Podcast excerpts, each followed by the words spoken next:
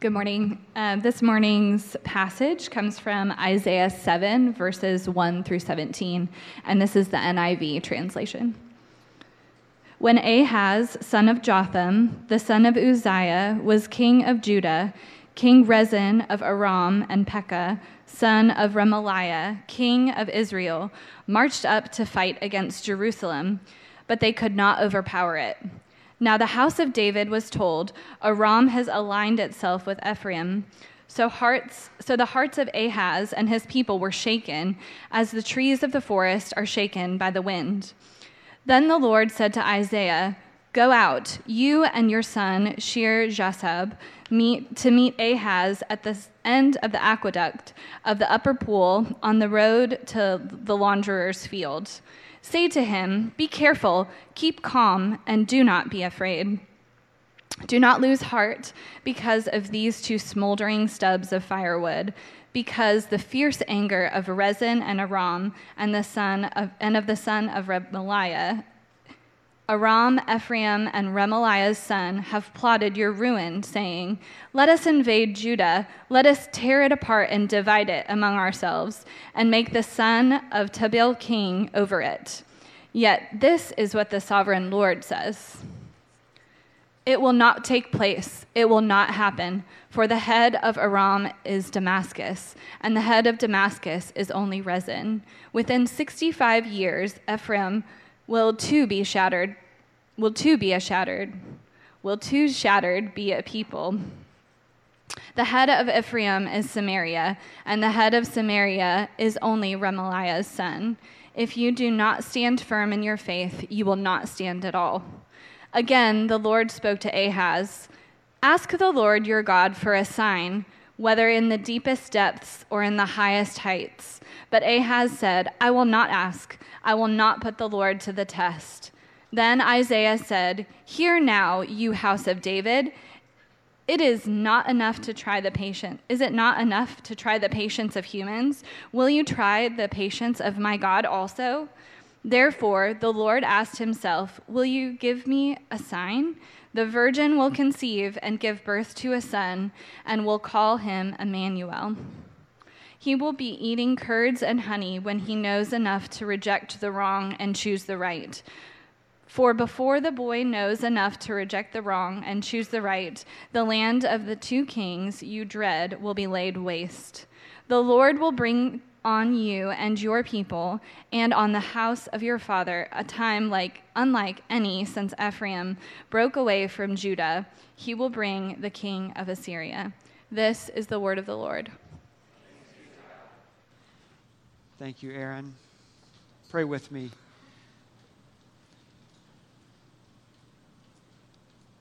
Gracious God will you be faithful to your promises this morning?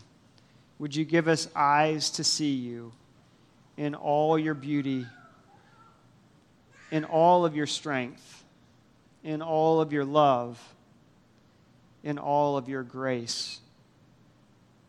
Would you give us not just eyes to see, but hearts to receive and respond? Would you give us wisdom to know how to leave here loving you, serving you? moving forward into your kingdom for your glory and the good of our neighbors. We pray it in Jesus' name. Amen. I'd like to do something a little bit differently this morning. I'd like to read one more passage. This is Matthew's Gospel, chapter 1, the birth of Jesus. Now, the birth of Jesus took place in this way.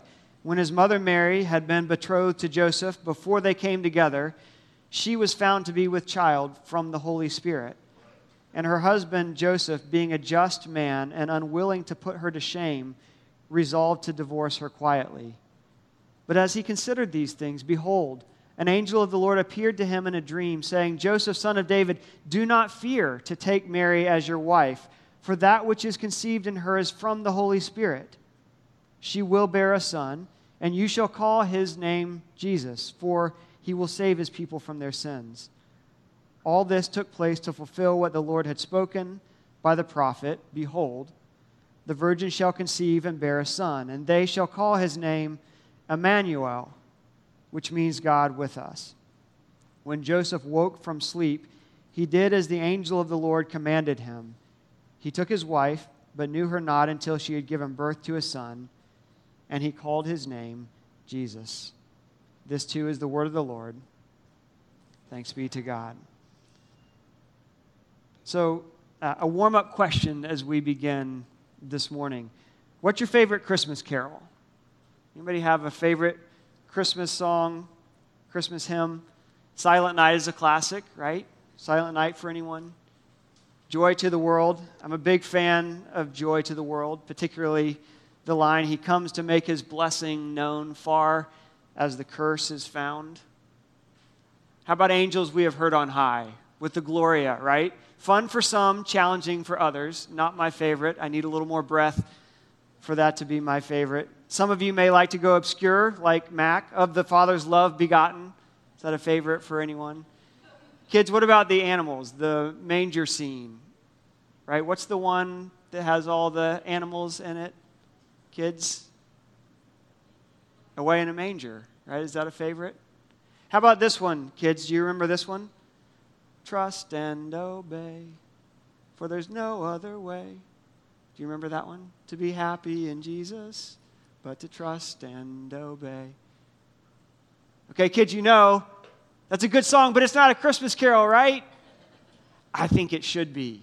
I think it should be. The Christmas carols tell us so much about what happened on that great morning when God decided to come and to bring his salvation in the person of Jesus. But they don't often tell us what to do with what happened. They don't often direct us of how to respond. And that little children's song, Trust and Obey, does just that. It tells us how we can receive and then respond to this Christmas good news. Trust and obey.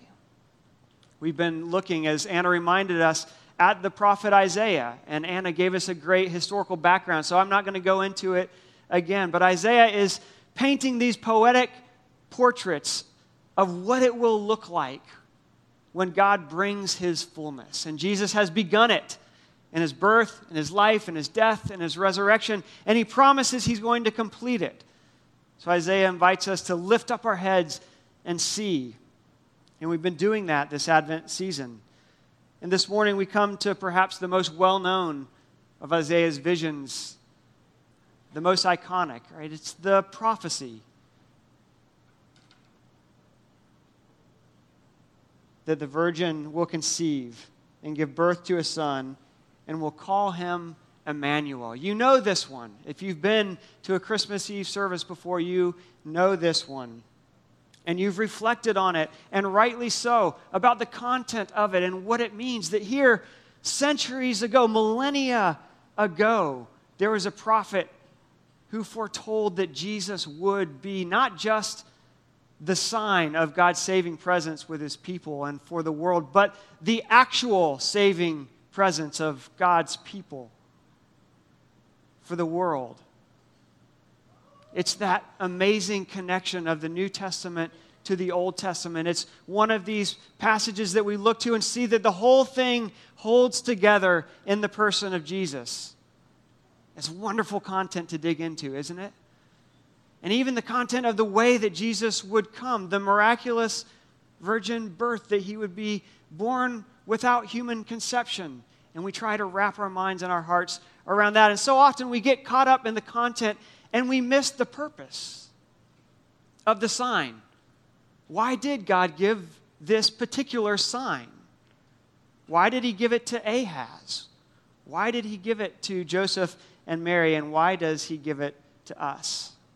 So I'd like to explore that a little bit with you this morning. Why did God give this sign to them and to us? I think the song gets it right to trust and obey. This sign is meant to give us eyes to see God's reality so that we can trust Him in the midst of whatever circumstances we find and then obey Him and move forward with faithful obedience. The sign is for you and me. The sign is meant to cultivate trust.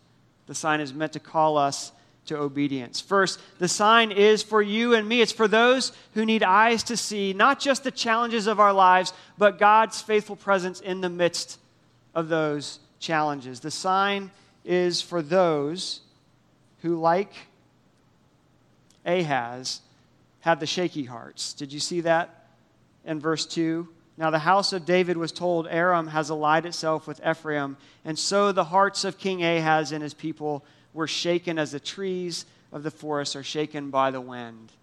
They didn't have the shakes, they had the shaky hearts. And you know what it's like to have the shaky hearts, right? Because you look at the circumstances of your life, and like Ahaz, what you see is challenge and threat and potential problems. And what you need to see is God's saving presence in the midst of those challenges and threats and problems. Ahaz had the shaky hearts because when he looked around, he didn't see Yahweh. He didn't see God and his faithfulness. What he saw was that the kings around him were threatening. At this time in world history, Assyria was the big bad guy, and they were big and they were very, very bad. And so, to try and get around the challenge of Assyria, or maybe to meet it head on, Syria and then the northern tribes of Israel, Ephraim, decided to create an alliance. Maybe if we band together, together we can stand against Assyria. And so they invite the southern tribes of Israel, Judah, King Ahaz, to join them in this alliance. This is all in the first couple verses. And so King Ahaz is looking around him, and what he sees on the one hand is Assyria, no good there. And what he sees on the other hand are nations who are inviting him in to resist Assyria. No good there because those nations aren't big enough. All he sees are problems, challenges, and threats, and he has the shaky hearts. And so does his people. I read the birth story of Jesus, and you know this one as well. You know that Mary and Joseph were young. You probably know that they were poor. And you might know that they were on their way to Jerusalem because Rome, who at this time was the big bad nation, was conducting a census. Do you know why empires conducted census, censuses? I don't know the plural of that word. Somebody tell it to me later. For two reasons. They wanted your money and they wanted your sons in their army. So Joseph and Mary, when they look around, what do they see? They see their own poverty. They see their own youth. They see a nation that wants things from them and is giving nothing in return. And they see the challenge of a potential scandal, of a baby out of wedlock. And you can relate, can't you?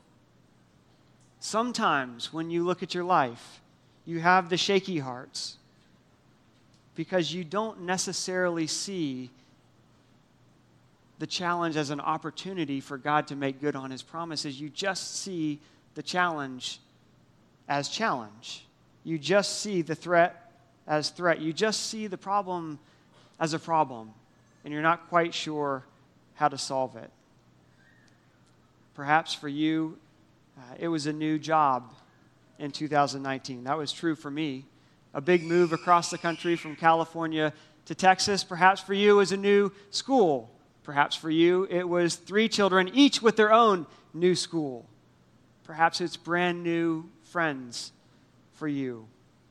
Perhaps it's the same school but a new grade with a different teacher. Perhaps for you, it's a group of friends that you thought were friends that aren't friends anymore. Perhaps for you, it's graduate school that's a whole nother level of hard than undergrad. Perhaps for you, it's the end of undergrad and wondering what comes next in adulthood. Perhaps for you, it's the dream job that you thought was a dream job and isn't the dream job any longer. Perhaps for you, it's a marriage and a spouse that seems distant and you don't know how to close the distance. Perhaps for you, it's family that you wish stayed at a different distance, but you have to go and be close with them at Christmas time. I don't know what it is for you, but I'm willing to bet maybe it's just in the day to day. You wake up and you know there's going to be something today that I'm going to face? What do you see? Do you see the threat? Or do you see the opportunity to God, for God to show up and to make good on his promises to deliver? You see, the sign is for all of us who can relate to Ahaz, all of us who have the shaky hearts. The sign is for us, and the sign is to cultivate trust. The sign is to give us eyes to see that God is present and He will deliver. He's a God who makes promises, He's a God who keeps promises. He always has, and He always will. And for those of us who are followers of Jesus, we ought to know this, right? We ought to know better than to have the shaky hearts. Ahaz should have known better. And Isaiah the prophet tries to help him. He says, Ahaz, you see these kings and you see these empires. I'll tell you what I see. I see smoldering stubs, not firebrands. You see these powerful houses. Do you know what house you're from, Ahaz? You're from the house of David. The house that Yahweh Himself, the God of the universe, came and made promises to. Promises that your kingdom will always be established. You're from the house of David, the house that is connected to Yahweh, the Yahweh that has said over and over and over again, I will fight your battles. I will fight your battles. I will fight your battles. And he did. And he will. But Ahaz doesn't see it. He should know better, he should see it. It reminds me of the story of Jesus with his disciples in the boat. Do you remember this one, kids? They're in the lake, they're in the boat, and the storm comes up. And do you remember what Jesus is doing?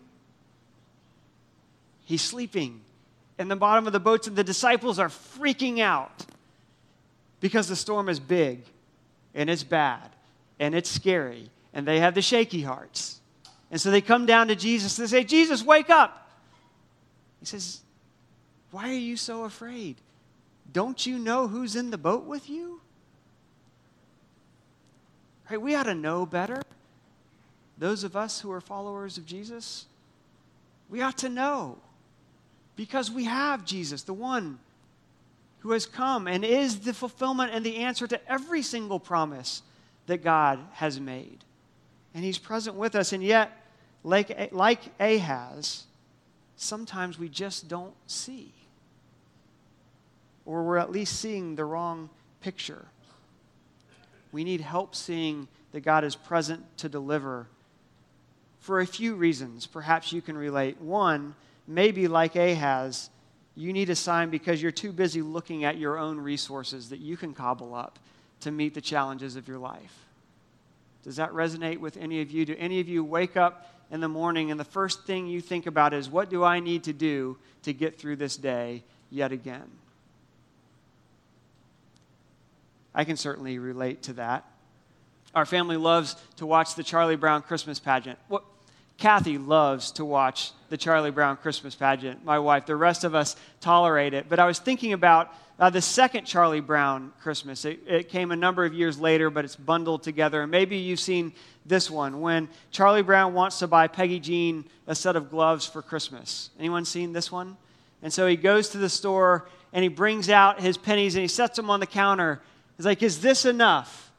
And the want want voice lets him know that it's not enough not nearly enough. And so he goes on this quest to try and gather up as many resources as he possibly can so that he can buy Peggy Jean these gloves. He tries to sell Christmas wreaths, he sells all his baseball cards, right? He does whatever he can. And that's how we are, aren't we? Cobbling together whatever resource we can possibly come up with. Maybe I'll hitch my wagon to Assyria. Maybe I'll try and hitch my wagon to Aram and Syria and Ephraim. Maybe I'll just do the best I can with what I've got. Can you relate to that? That your first impulse is not to see the resource that you have in Jesus. Your first impulse is to see how much you can get done first on your own. And then maybe you'll invite Jesus into the challenge. You have those 3 a.m. moments, right? And you wake up and you realize, I've taken a new job and a big job in a place called Texas. Okay, this is me, maybe not you. And immediately your mind starts racing, right? Well, if I can network and meet some pastors in Austin. That's going to help. And boy, if I can get a little more expertise on HR and strategic management, well, that's going to help. And let me dig back into my commentaries on the sermon series that I'm preaching, and that's going to help. And there's nothing wrong with any of those things.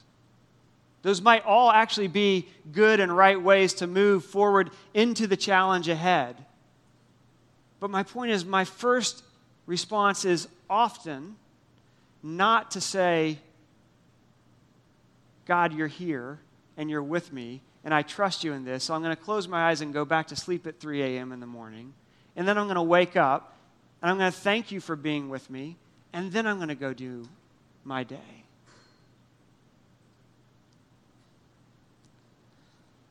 We look around and we try to find more knowledge, we try to find more funding, we try to find more expertise, we try to find more of whatever we can cobble together. So, like Charlie Brown, we can empty our pockets and put it on the counter and say, Is this enough?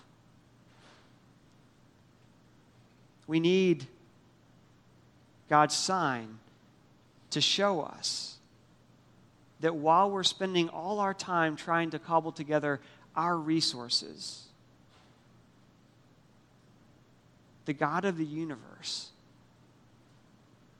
the God who created heaven and earth, the God who sustains all things at every moment by the power of his word, that God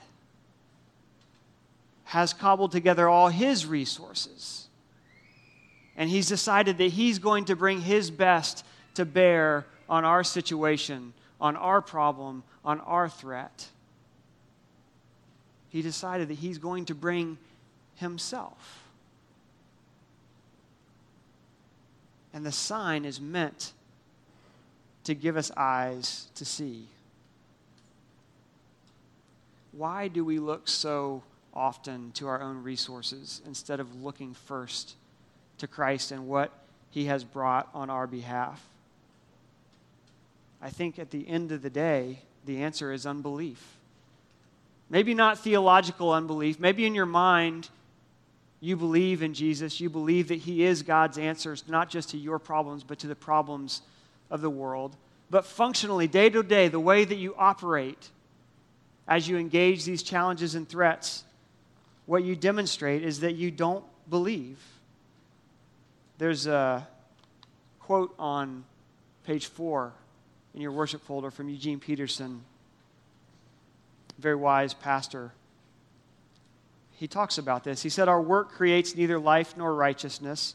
It's relentless, compulsive work habits, which our society rewards and admires. They're seen by the psalmist as a sign of weak faith and assertive pride, as if God could not be trusted to accomplish his will, as if we could rearrange the universe by our own efforts. Right? What he's saying is it's not so much that we think we have all the answers, although that may be true for you. It's more that we don't believe in that moment that God has the answer for us we need a sign because of our own unbelief. Either we believe that God's not good enough or he's not strong enough. Like Ahaz, we either believe that God doesn't love us enough to deliver or he's not going to be able to deliver. I know this because if we believed that he was and is loving enough and good enough and powerful enough, that we would trust him. But we don't see it. And so God gives us a sign. He gives us a sign because He loves us, because He does want us to see. He gives a sign to Ahaz. One of my favorite theologians right now is a guy named Tim Mackie. He's out in Portland. He's this skate punk kid who grew up to be a theologian and a lover of Jesus. And when he talks about the Old Testament, and particularly when he talks about the kings of Israel, he always asks, is this guy a good guy or a bad guy? Good guy or bad guy? Friends, Ahaz was decidedly a bad guy. He was one of the worst of the worst. Not only did he not worship the God of the scriptures, not only did he worship the gods of the other nations, he worshiped the gods of the other nations And he was so fearful that even that wouldn't work that he sacrificed his own children to the gods of the nations to see if that might help. Ahaz was decidedly a bad guy. And yet, look what's happening in this passage, in this story. God loves Ahaz so much that he's giving him this sign to remind Ahaz of the truth that God is for him and that Ahaz has the opportunity to believe and obey and enter into the goodness that God has for him. Right? The sign itself that a virgin will give birth to a son who will be named Emmanuel, meaning God with us. That sign is evidence that God loves Ahaz.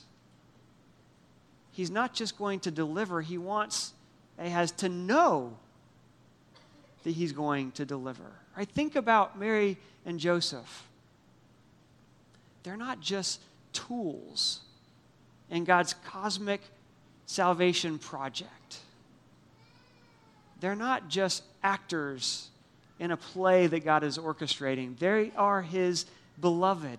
And so He doesn't just use them, He tells them what's happening so that they can trust and they can obey and they can see and they can know that He's with them and He's for them. In the midst of these strange, crazy, impossible to understand circumstances, they can know that they are loved. And if they know they are loved, then they can trust Him. Friends, do you know that God loves you? As you hear these Christmas stories, as you read about the shepherds and the angels and the donkeys and the sheep, can you insert yourself into the story? And as you read it, know that everything that God is showing in this sign, the child that is born, Jesus himself, not just to point to God's promises of deliverance, but to be God's prov- promise of deliverance. Do you know that Jesus' birth is for you? Because if you do, if you can see that God loves you, then you can respond with belief and with obedience. You too can enter in and be part of the story. We don't sometimes believe that God loves us. Some of us don't believe that God is able to make good on his promises. Right? Sure, you love us, God, but can you get it done? Can you get it done? And so we cobble together our pennies Friends, the prophecy is miraculous. There's no doubt about it. And this is one of those fun ones to dig into because this prophecy was actually first for Ahaz. It was a promise to Ahaz that God is strong enough and powerful enough to deliver. Did you catch that? The prophet says, after reflecting upon all the strength that these kings and these nations were going to bring to bear, the prophet says, it will not take place. Implication because God is stronger than those strong men. God is mightier than those war machines. Whatever they have, God has more. Right? The New Testament reminds us that he who is in us is greater than the one who is in the world and coming against us. And so he gives the sign to Ahaz. There's going to be a child that's going to be born. And that child is going to be named Emmanuel. And by the time that child is two or three years old, maybe four years old, old enough to know good from bad, these nations that you're so scared of, they are going to be dust. But Ahaz didn't believe. He didn't believe. And so Judah did fall, not to Assyria, but to Babylon. And there's still waiting that had to happen for God to make good. And so while this prophecy was in part fulfilled for Ahaz, it still remained open ended. Right? And that's why Matthew can say, and we all know, that it's the birth of Jesus, God Himself, that is the fulfillment of this prophecy. That in Jesus, God is not just defeating the Assyrias and the Romes, but God has come as a Savior who will save His people from their sins. That's a big word, a big term. Not just for our guilt against God, but against but he has come to save us from everything that is thwarting God's good purposes. Everything in this world and in this life that leads to the Assyrians, whether they're out there or in here, Jesus has come and he has defeated it. And it's a sign that God is good and loving and powerful enough. And so the question for us this morning is can we see it? Will we believe it? So that we can then be obedient. Right? This isn't just let go and let God. This isn't God's going to take care of it, so I'm just going to sit here and do nothing for the rest of my life. No, this is trust and obey. Ahaz was invited to not believe in those armies and to trust in God. Joseph was invited to marry Mary, and he did. God has something for you to do. You may know what it is. I don't, but you know. And the question is are you going to try and do it on your own? Or will you receive the sign? Will you see Jesus, trust in him, and then get after whatever he has for you to do? Let me close with a story.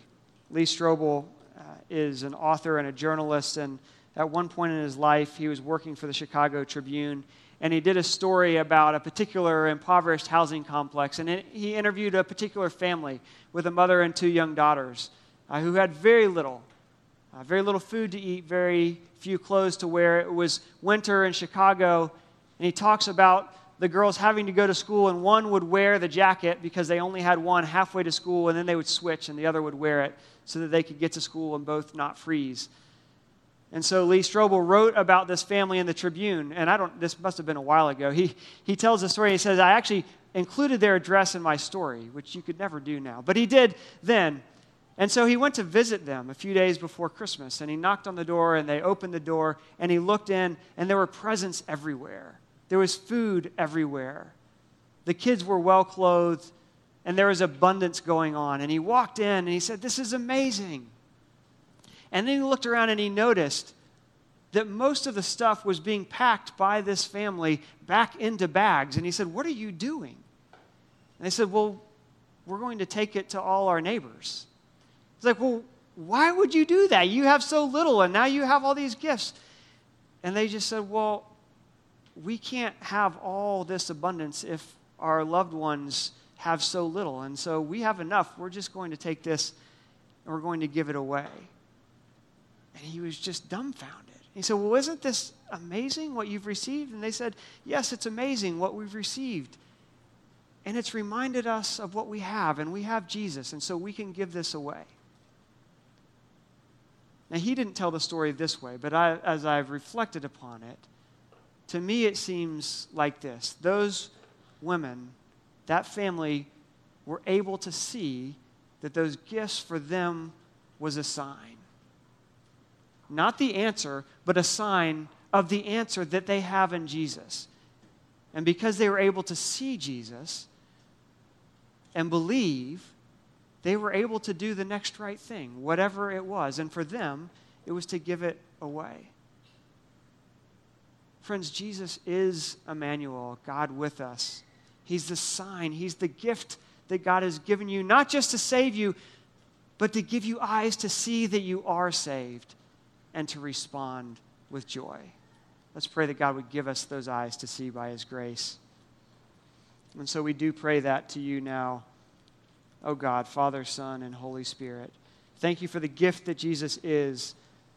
And for those of us in this room who are having a hard time seeing Him clearly, seeing you clearly, Jesus, your love and your power for us, would you give us not just the sign, but even the eyes to see it. We long to respond with obedience and with faith. Help us to do it, we pray in your name. Amen.